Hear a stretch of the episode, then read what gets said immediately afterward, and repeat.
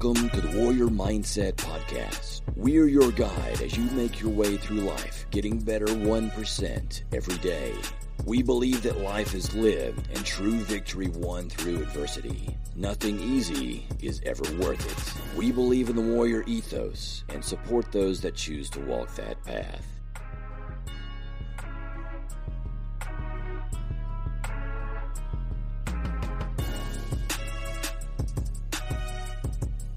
Welcome to another episode of the Warrior Mindset Podcast. I'm your host, Gene, and I am here with a special guest, Christian Griffith. How's it going? It's doing great, man. Glad to be here. Feeling great. Awesome. I have uh, several friends that are going to be excited that I'm talking to you. Um, I know, like I said before, it's not your entire life, but we sat around and we watched the selection together. I've watched it several times since then, and we always root for you even though we know the outcome of that show. Because we, right. you were like my favorite character on there. Um, not that it was a character; it was actually you. But um, so, just tell us a little bit about yourself. Where where can just start off with? Where can people find you, and what are what is the big thing you're working on right now? Uh, well, I I, uh, I live in Jacksonville Beach, Florida. Um, after the show, I um, really was just trying to figure out what life 2.0 looked like after that. Mm. Um, I was in a lot of transition myself, and um, I I had actually when I did the show, I was living in Nicaragua, living in a treehouse in Nicaragua and tra- training mm. in the jungle, pretty much. Um, so when I came back from the show, I had met um, a woman and decided to make a go at that. And uh, okay, I uh, I worked for about a year for a company called GoRuck in Jacksonville mm. Beach, Florida, and I really it, it it made me really love Jacksonville Beach. It's I like to surf. It's one of the last last known surf towns in North Florida, and I don't know. It's just comfortable for me. It, it feels like home, and uh, I just live a couple blocks off the ocean. Um, I'm in my office now, which is just like two blocks from my house. I'm That's barefoot. Awesome. That's um, awesome. I'm in board shorts and barefoot. So uh, yeah, it's uh, living in North Florida, and um, I have my own internet marketing company called Live for a Living. the hmm. same company I had when I did the show, and uh, yeah, just just living that life. That's awesome. Yeah, uh, GoRuck is headquartered right there in Jacksonville, isn't it? Yeah, GoRuck is headquartered in yeah. Jacksonville Beach. Yeah. Yep, Jacksonville, Jacksonville Beach. That's right. Yep, that's right. And I, because I know, you know, I have some other people I know that are that work for GoRuck, but they are like all over the place um, in terms of what they do. But you work there for HQ. Yeah, I was uh, senior vice president of marketing for uh, that's seven rad. months. Yeah, that's rad. Which really just made me, you know, I love the company, love the events, love the mm-hmm. gear, love everything. But just for me personally, uh, all it all it really did for me was show me that I needed to go out on my own.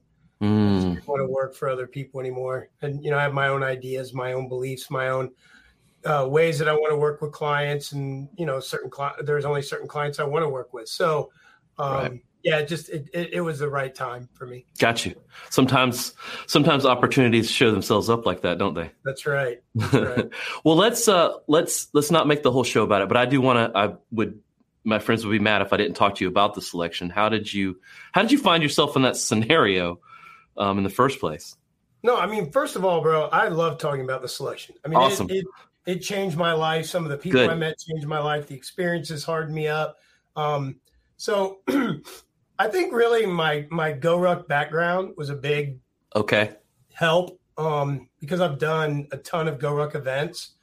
I've learned a lot through the GoRuck events, and I think when they were casting for this, uh, a friend of mine uh, that that actually is very big in the obstacle course racing community, she sent me an email and said this came across my desk and I think mm. you'd be perfect for it. So I just I emailed the casting company and gave them a little background or whatever, and you know I, I won't take you through all the steps because there's a lot of steps before I'm you sure. get past to the show. But ultimately, I think it was just you know I have an interesting story, right? My past is um, is one that I deal with every day. Um, I was living in Nicaragua at the time. I had you know shunned corporate America and decided I was going to live barefoot in the jungle. and um, so I think that was interesting to them. And, you know, also at the time I had really long hair and a big long beard. Um, mm-hmm. But I mm-hmm. was into fitness and I, I didn't really look like the average fitness guy. I looked more like a homeless man. So I think they thought that was going to be good for TV. Um, and, uh, but I also think that I surprised them a little bit. I think that Mhm. what they thought they were getting coming in was a whole lot different going out. And Mm. I'll say a little bit that, yeah, they misread me a little bit, I think, but also I changed in those 16 days. gotcha. And um, I think that that metamorphosis, quite honestly, might be a big reason why, you know, people tend to tell me I was popular on the show, you know, Mhm. um, it is just, you know, I just kind of, I just laid everything out there. I was an open book. And yeah, I mean, it was the, I'll let you ask any specific questions you want to, but the, in- terms of, you know, what it was for my life or am I glad I did it? Would I do it again? All that. Yeah, well, a, Yeah. thousand percent. It was, it was amazing. And, you know, I've done American Ninja Warrior, right? And right. the difference between American Ninja Warrior and the selection was American Ninja Warrior is all production based. hmm They want you to come up with some goofy ninja name. They Wear know, a costume. Yeah, they want this weird, like they want you to be this weird, eclectic person, which, okay, I get that's good for TV, Mm. but the athleticism and all of that, it really kind of takes a, a second seat to that. And it just felt really cheesy, you know? the selection, I mean, those instructors, like what you saw is what they were. There's no They were the real deal. These guys are do these guys are not going to cheese up their jobs and Mhm. their position. Like integrity is everything to them. They wouldn't Mhm. even let they wouldn't even let Discovery Channel, I'm sorry, uh, History Channel Mhm. uh, producers or anything talk to us. Like we weren't allowed to talk to them, and they couldn't talk Oh, to us shit. yeah, like at all. Like it was, they were, they were, and they were extremely strict about it. So, Wow. You know, I like that because it was, you know, it was very authentic. And you know, when you when you look at YouTube and you see some of the comments, you know, and uh, I I get a lot of good comments, but the show itself sometimes gets bad comments because people say, "Oh, they were laid up in a hotel and shit." No, we weren't, bro.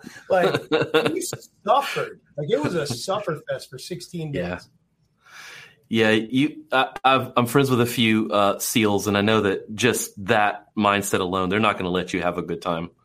That's not why they're No. there. no, Yeah, no, they would have told they, if the network told them to do that. Like if the network said, "Hey, you got to go easier on these guys," They'd be like, "Nope." would have been like, "Ah, we're done, we're out." Right? Right. So yeah, so there was a commitment to keeping it real. yeah. Do you think that? Um, do you think that a lot of people connect with you because you made it all the way through? You made it to the end. You were able to have that metamorphosis, as you said. Yeah, I mean, you know, for me, one advantage I had, I don't know if you remember, but one of our friends uh, who has since become a friend, but there was one kid that quit right before the end. hmm Like right before the end, man. Mhm. We had some one more, I think two more gnarly climbs, and then we Mm-hmm. we we were finished, but we didn't know that. Um, uh, but then when he quit, um, you know, I was thinking about it, and it and it was he was young, he was extremely physically Mhm. capable, but he just didn't have a lot of life experience, and he didn't really develop a strong why. Mhm. And I think that that that you know the fact that I've been through a lot in my life and I've Mhm. suffered a lot and I've overcome a lot, um, and then he, and then put myself into situations of suffering on my own um, to overcome those. I think that that gave me a much stronger why because I was never going to quit, and and I even Right. had it in my mind that if they tried to drop me, and if you'll notice towards the end they were trying to get us to quit by saying Mhm, we they were. drop or we'd be pulled. I, I I would have told them, hey, I mean, you're going to have to go get law enforcement, and they're going to have to physically remove me from this from this entire situation because Right. that's the only way I'm walking away from it. I don't trust you guys Yeah. because when you guys weren't looking, when the cameras weren't pointed at us and shit, these guys would come up to us and go, "Yo, hey, old man," you know, Raymond Care, instructor Care, he'd come up to me and go, "Hey, old man." Why don't we just go have a steak together? We'll have a scotch. we'll have some steak. We'll go to the hotel. Dude, you don't have to endure this crap. This is kid crap. Like Mm. this is nonsense. Why don't you just give up, dude? Let's just just quit. Go have a drink together and chill out. You know, I'd be like, nope, nope. Nope. Not doing it, man. I'm not listening Not to you. Which one was the nastiest one? Well, it depends on what you mean by nasty. Okay. I mean, Care yelled the most. He flipped the Okay. tables over on me when the water wasn't right, yeah, and I remember like, that. you know, he he yelled and screamed a lot. Um, but I the one I was the ones I were most fearful of was uh, really really was Bert Koontz. I mean, and who is Mm. actually used to work at GoRuck and was a GoRuck cadre at one point. We didn't know each other then. He had since left GoRuck by the time I came aboard, but uh, he was just kind of he just he was he didn't seem to show any care or emotion towards Mhm. any one person. Everything to him was by the book, black and white. I don't care who you think you are. I don't care Yeah. how strong you think you are. Meet the standard or you're done. Right? Like that's it. I don't care about you. I don't like you. I just am assessing you as can Yeah. you meet the standard or not. And that just that kind of black and white yeah, that's scary. just you know it's intimidating. You're like, give me something here, man. Yeah. I didn't get nothing. He, yeah, he doesn't break, dude. He doesn't. well, well, so you you mentioned that you put yourself into these tough situations. Um, you seek this out. What is it inside you that makes you seek out these tough situations? I think that that's sort of morphed, but you know, as a victim of childhood sexual abuse, I think that uh, I carried for a long time, many years, 30 Mhm. plus years. Um, you know, I I never really ever wanted to admit it, and especially the circumstances that happened by other men, Mhm. right? Like back in the 80s, if another man sucked you, uh, you know, Yeah. that that that was a you know you did i i was questioning was i gay Right. why did this happen to me Mhm. um and then i would carry this as i got older am i gay now Yeah. like what's going and and again in this current culture you know we're a lot more accepting of that but in the 80s when it was Mm-hmm. Yeah. the height of aids and all Definitely not. was, i would have never told anyone right, Right. Right. secondarily and uh, another abuser was my mom Mm. so you know that is a whole head yeah. i don't know if i can cuss here or not just yeah. You can. total head fuck, right? Like, and so I carried that shit around with me for 30 plus years without really getting any help or treatment. And Hmm. so I think a lot of times, and I still suffer from this, is that I felt like I deserved punishment Mm. and didn't really know why or couldn't really articulate it or explain it to you. But I just sort of always felt like I didn't deserve anything good. Hmm. And, um, and then there's just other things that play into that. You know, I really wanted to go into the into the military. My grandfather would not let me go into the military. My grandfather was my number one mentor and superhero. He was in the military. He flew P-51s in World War Hmm. II.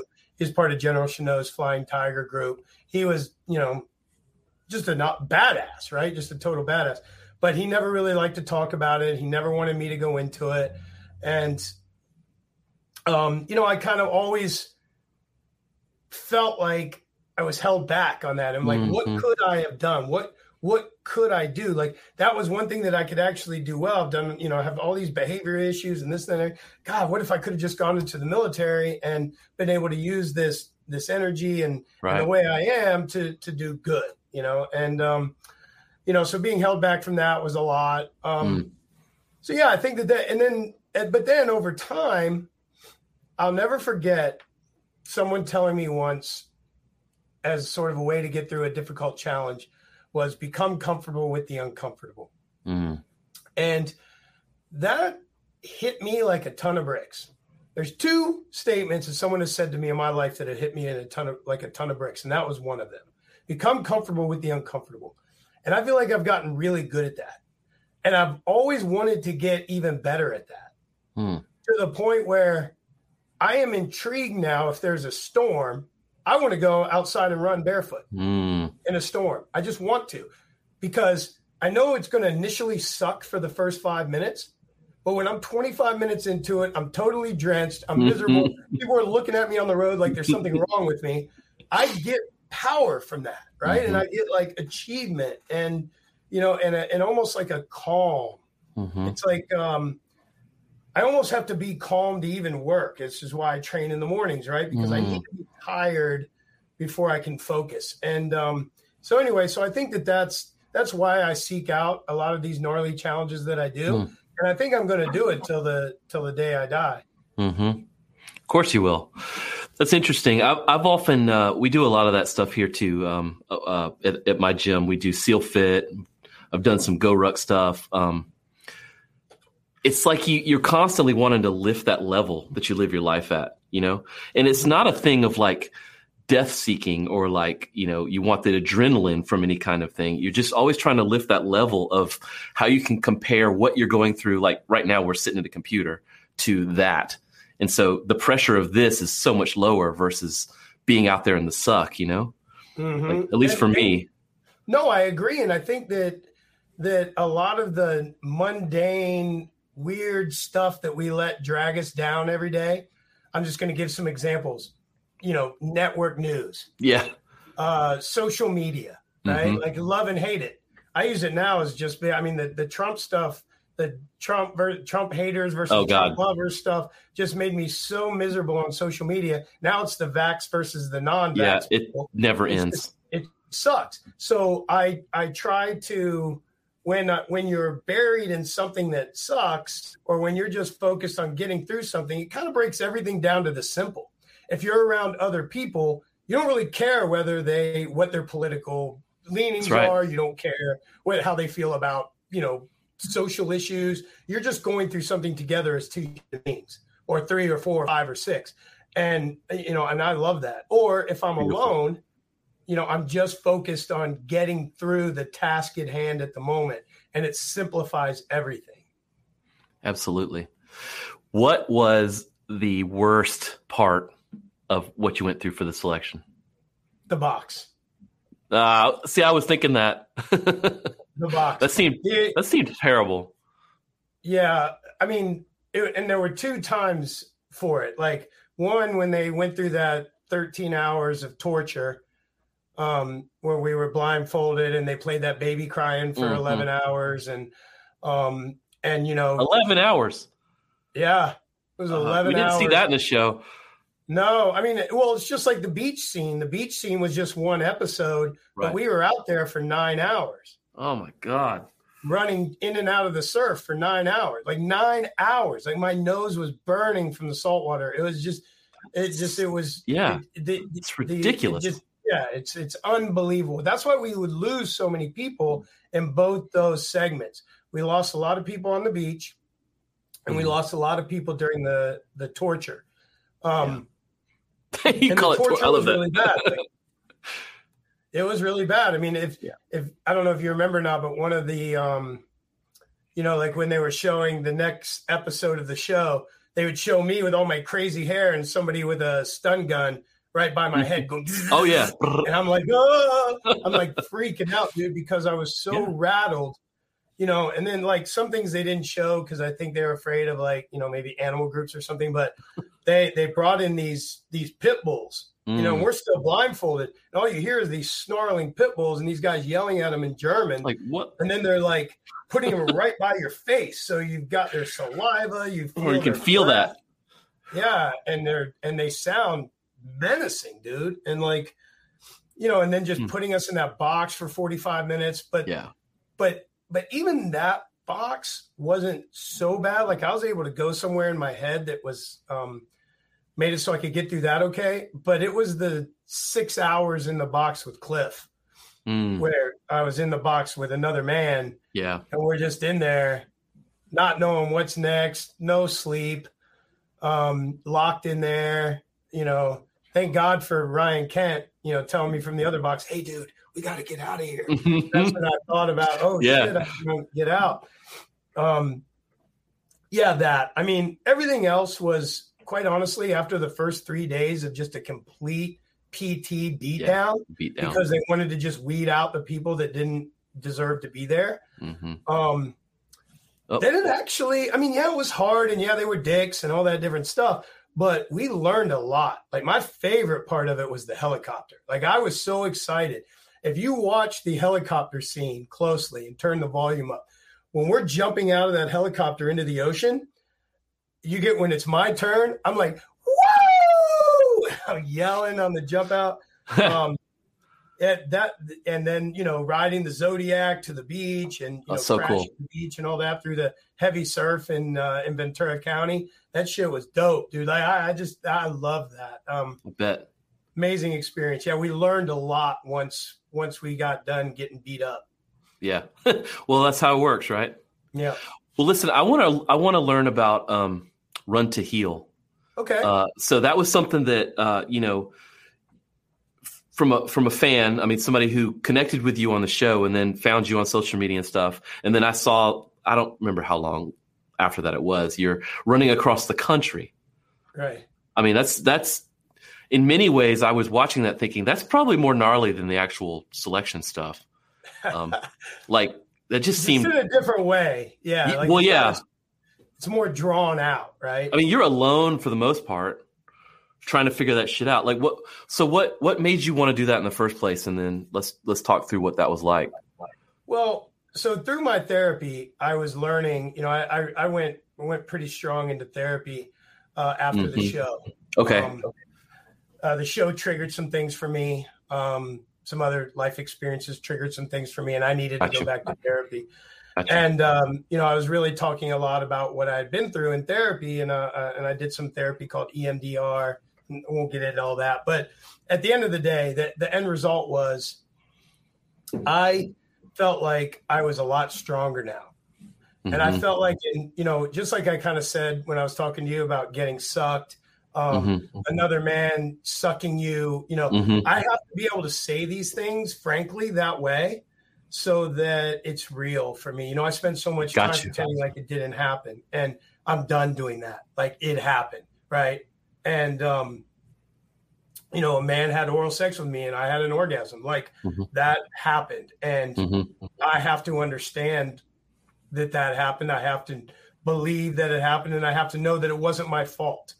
Right? It happened to me, and right. you know, like most kids at 14 years old hanging around my friends, I'd be like, "Oh yeah, if some dude ever tried to touch me, I'd kick him in the teeth." Yeah, yeah. dude, all this you know male bravado. When the reality was, I just froze like a scared cat. Hmm. You know, I didn't know what to do, and you know, I just I let it happen. And mm-hmm. but what I learned in my through my therapy is that once I started to embrace it and be willing to talk about it and admit it, I realized that there a through my therapy, I realized that there, first of all, is an army of us out there. I'm not alone. There's a lot of men who are sexually abused boys who are dealing with that shit every day. And it comes out in your behaviors, whether mm. it's, you know, whether you find yourself, you know, in adulterous relationships, whether you find yourself in sort of deviant sexuality, a lot mm. of different things as it relates to sexuality and how you act um, you hmm. know, come from this. So, and then also I I I got a tremendous amount of freedom by talking about it, and like even talking about it with you right now, I feel lighter. I feel more open, right? And I feel like, hey, right. I don't mind admitting this because I know that there's going to be dudes listening to this right now that this has happened to them. I know mm-hmm. it for a fact. The the numbers don't lie, right? So, a learning that there was a, the, an army of us out there gave me some power. Two, you know what? I'm a pretty strong fucking dude. I can do some shit. I don't mm-hmm. mind saying some things. I don't mind talking about hard things.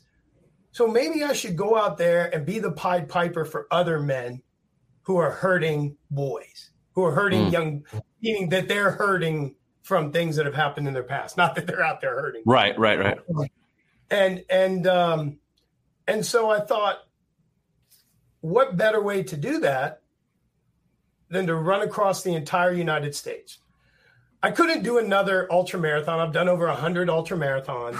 I've done a gazillion obstacle course races. I've done a million GoRucks and enduring warrior this yeah. and that right. and right. frog that. Like I couldn't just do another event.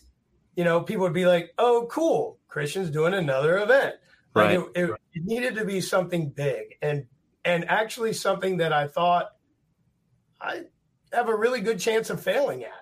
Uh, I know? saw you when you started it. And I was like, all right, bro. I mean, I've seen it done by different looking people. you know what I mean? Like, I was like, good luck. I mean, Yep. I went into it at 200 pounds, ended up at 170. Yeah. When I went into it at at uh, at 200 pounds. I had to run 32 to 36 miles a day, so it's pretty much That's... an ultra marathon a day.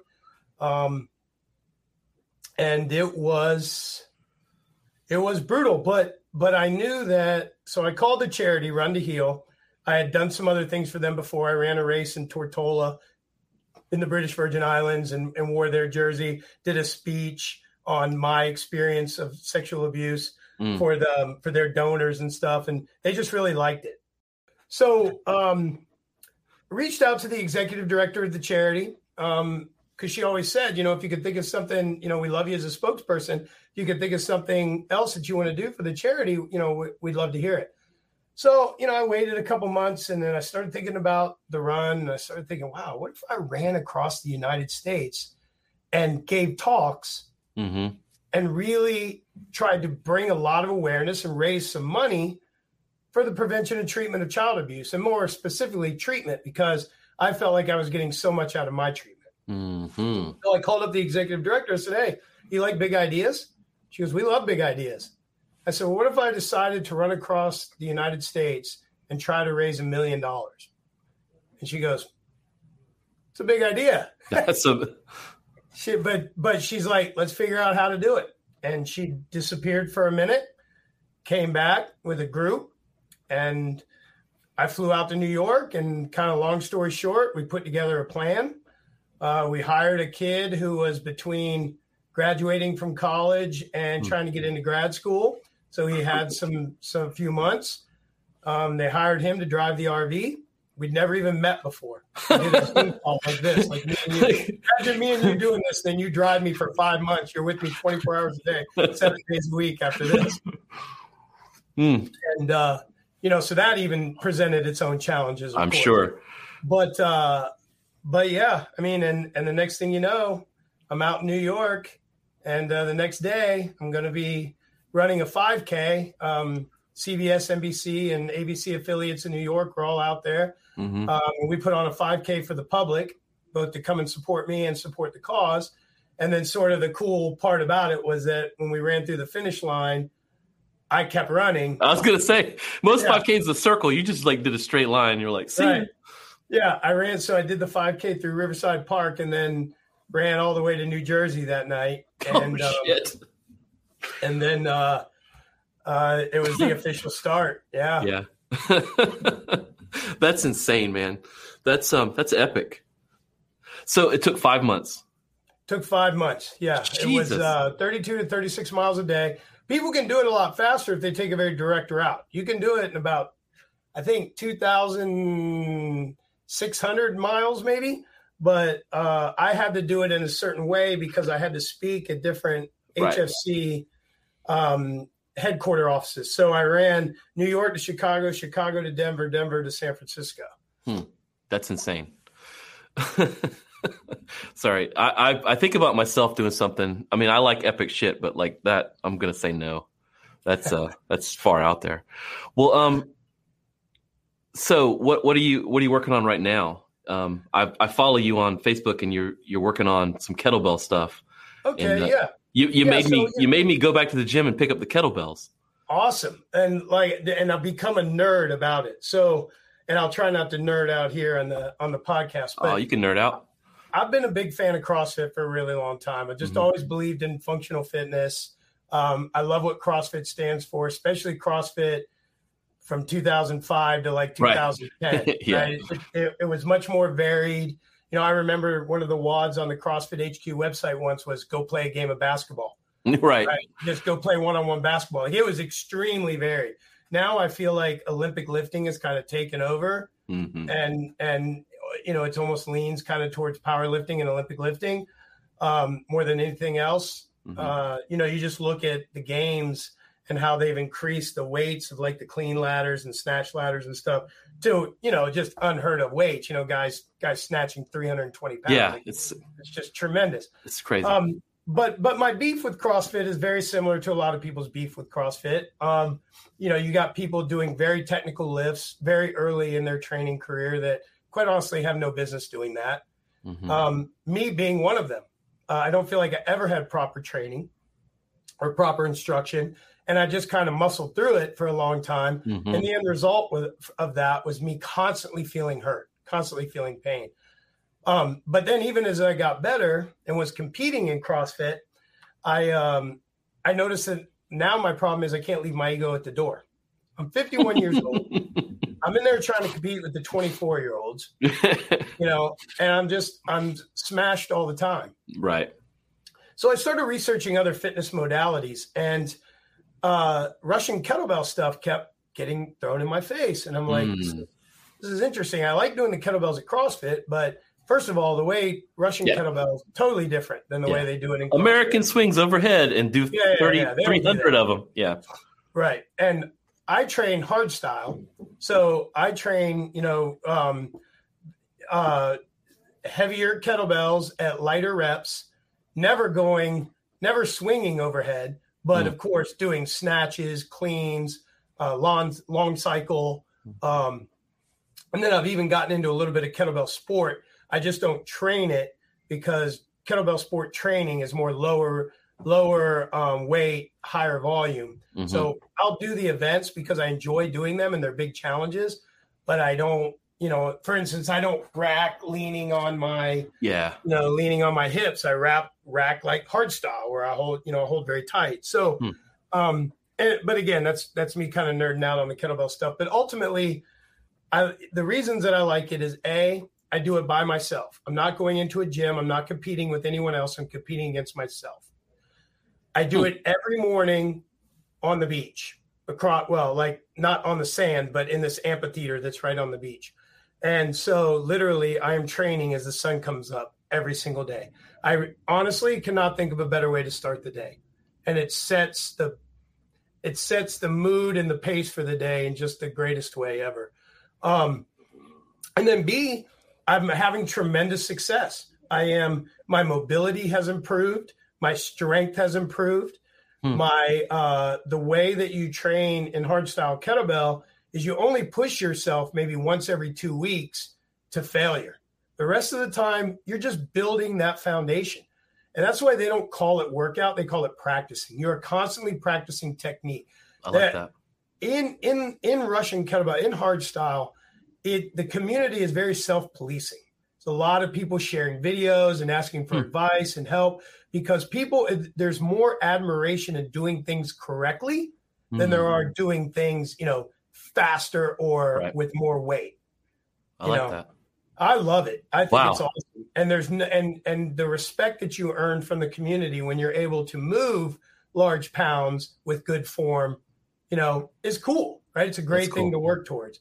So, sort of in this journey of the kettlebells and and uh, you know, kind of refining m- my place and what I want to do, um, an opportunity came up called Brawl for a Cause, which uh, I'm going to step in the ring in November and I'm going to fight, literally fight, going to box for um, the prevention and treatment of child abuse. And That's awesome.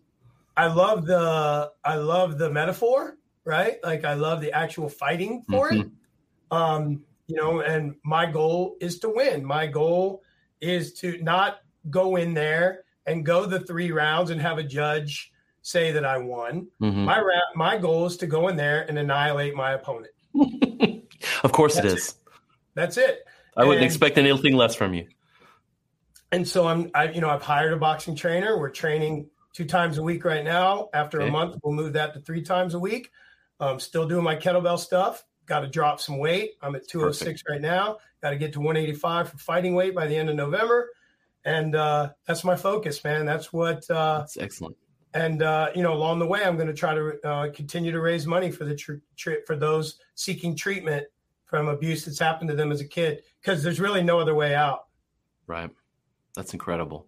Have you done um have you done any martial arts in your past before? I mean boxing is definitely a martial art. But- yeah, no, um, yeah, no, I've never done any combat sports in Hmm, any real okay. real form. I um I contracted an amoeba in 2012 in Nicaragua that almost killed me. Um, actually, the TV show Monsters Inside Me did a whole story on it.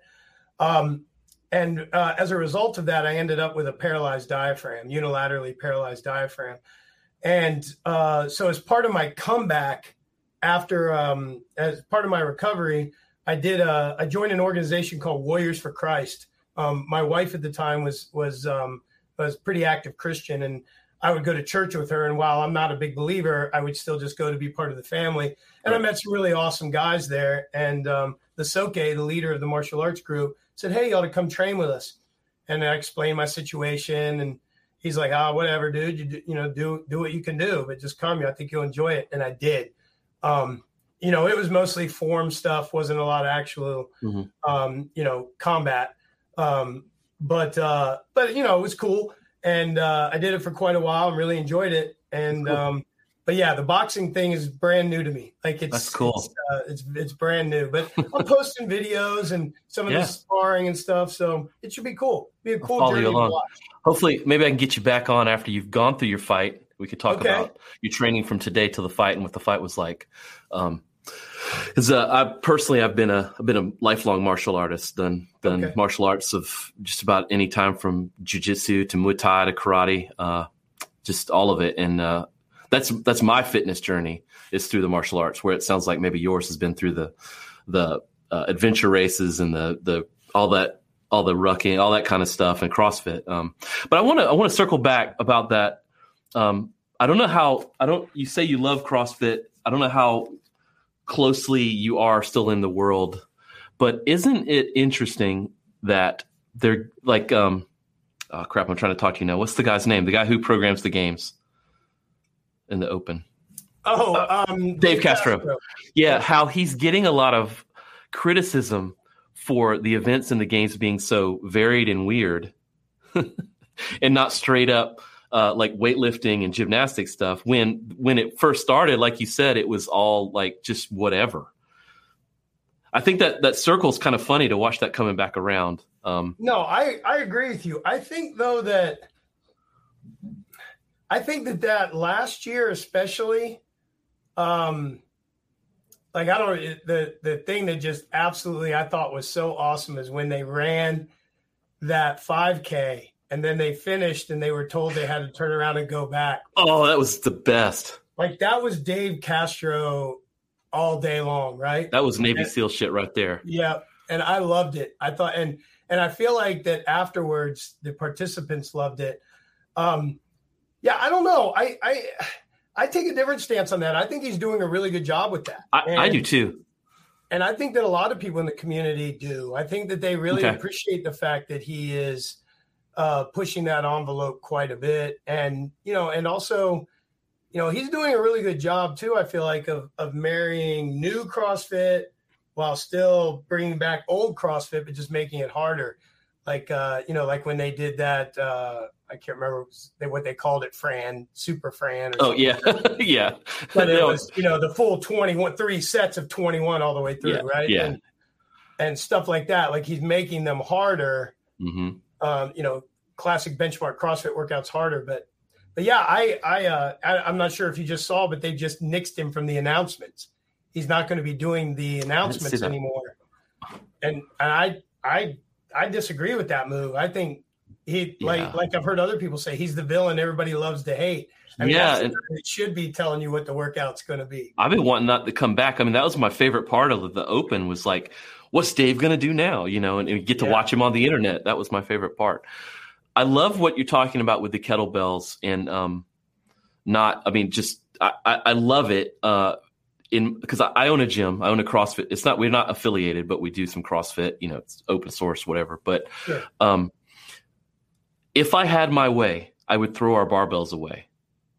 And I recently tried to do that. and it didn't go over very well. So I have these, I just have like six dusty barbells that sit there, but we use kettlebells and dumbbells as much as we can for the same reasons that you were talking about. And I would, you've just inspired me to look up, um, look deeper into kettlebell training. I'd never even heard hard style. Yeah, Strong First is kind of the brand, if you will, by Pavel. I can't say his last name. It's like yeah. Testalanis yeah. or something like that. Russian guy uh, kind of kind of responsible for bringing kettlebells to the U.S. Steve hmm. Cotter's another one of them um, that uh, that is kind of a hard style guy. Um, but uh, yeah, hard the the the terms are strong first. Strong First has a certification, which is what I'm going for at the end of this month. It's got a 40% fail rate. So I've been training since May. Whoa. For, for this because you have to be able to perform um, the snatch, the clean, the strict press, uh, the two arm, the one arm swing, um, double kettlebell squat. Um, you have to be able to perform those with impeccable form. I mean, absolutely impeccable wow. form um, in in sets of five um, at at a particular weight, depending on your age and and weight. Um, and then and then you also have to do a snatch test. You have to be able to do 100 snatches with your snatch weight in under five minutes. What? Yeah. So, so not only is it knowledge, it's fitness as well. Oh, of course. Yeah, 100%. Hmm. And, um, and I've tested myself on it. So for me, because I'm over 50, I my snatch test is going to be done with the 20 kilogram or 44 pounds, right? Mm-hmm. Open men, meaning under 50, would have to do it with the 24 kilo or the 53, right? 100 reps in five minutes. Yeah. But I'm training to do it as an open man, mm. not use my age. Mm. Because, you know, like I believe if I find myself in a precarious situation, whether that be a fight or a rescue situation, it, I don't have the opportunity to show my license to someone and go, this should be easier for me because yeah, I'm 51. Right. Right. No, that's not how it works. Yeah. So I'm training for the open standard. If they make me test as a 51 year old, well, I will, and I'll smash the test. Yeah. If they make me, if they allow me to do it as an open man, I will, I will struggle. I will suffer. I've tested myself and I have yet to get the 24 in five minutes, but I have done the 20 in five minutes. That's a lot of reps in five minutes, man. It is. It that really kettlebell snatch is hard. Yeah. Yeah. On the descent more than the ascent, really. I, I, agree. I agree. I'm not good at it, but uh, I, I am going to look up strong first, and that that's that's compelling. Yeah, check it out. Great stuff. Great content. That's awesome. Well, uh, well, Christian, um, any any parting shots? Any anything outside of your uh, your boxing match and your strong first certification you're working on? No, I mean, really and truly, just if I had any parting shot at all, it's like, you know, I'm doing all this stuff. I'm trying to get attention. I'm trying to raise awareness and funds and anything I can um, for the prevention and treatment of child abuse. But I always like to just end these things with one simple message. And that is if you are someone, male or female, who has been sexually abused as a kid, I know three things. I know it's the first thing you think about every day when you wake up. I know it's the last thing you think about every night before you go to sleep. And I know that throughout the day at various times, there are various things that trigger these thoughts and emotions for you. I know that to be a fact. I also know that you're not alone. And I also know that you've developed some behaviors that you're not proud of because of these experiences. They weren't your fault, but they did, in fact, happen. And if you can acknowledge and embrace the fact that they did, in fact, happen, then you can take the next step. And the next step, step is treatment. You will not spontaneously, all of a sudden, one day wake up and be better. Doesn't work. An alcoholic isn't going to wake up one day mm. and not be an alcoholic. Drug addict, sex addict, same difference, right? Treatment is necessary. And I just always like to to put that out there is that if you're sick and tired of these feelings, these emotions, these behaviors and the guilt that follows them, seek treatment. You won't be the first, you won't be the last, but it is the only way out. Solid message, man. Thanks. Solid. I had a lot of other questions kind of on standby to kind of draw some, uh, you know, the way to live your life with a warrior mindset. But but everything you just said, you just kind of you just kind of showed us what it's like. So I appreciate you, man. Of course, man. Thank you. Thank you for the opportunity to speak. Thank you.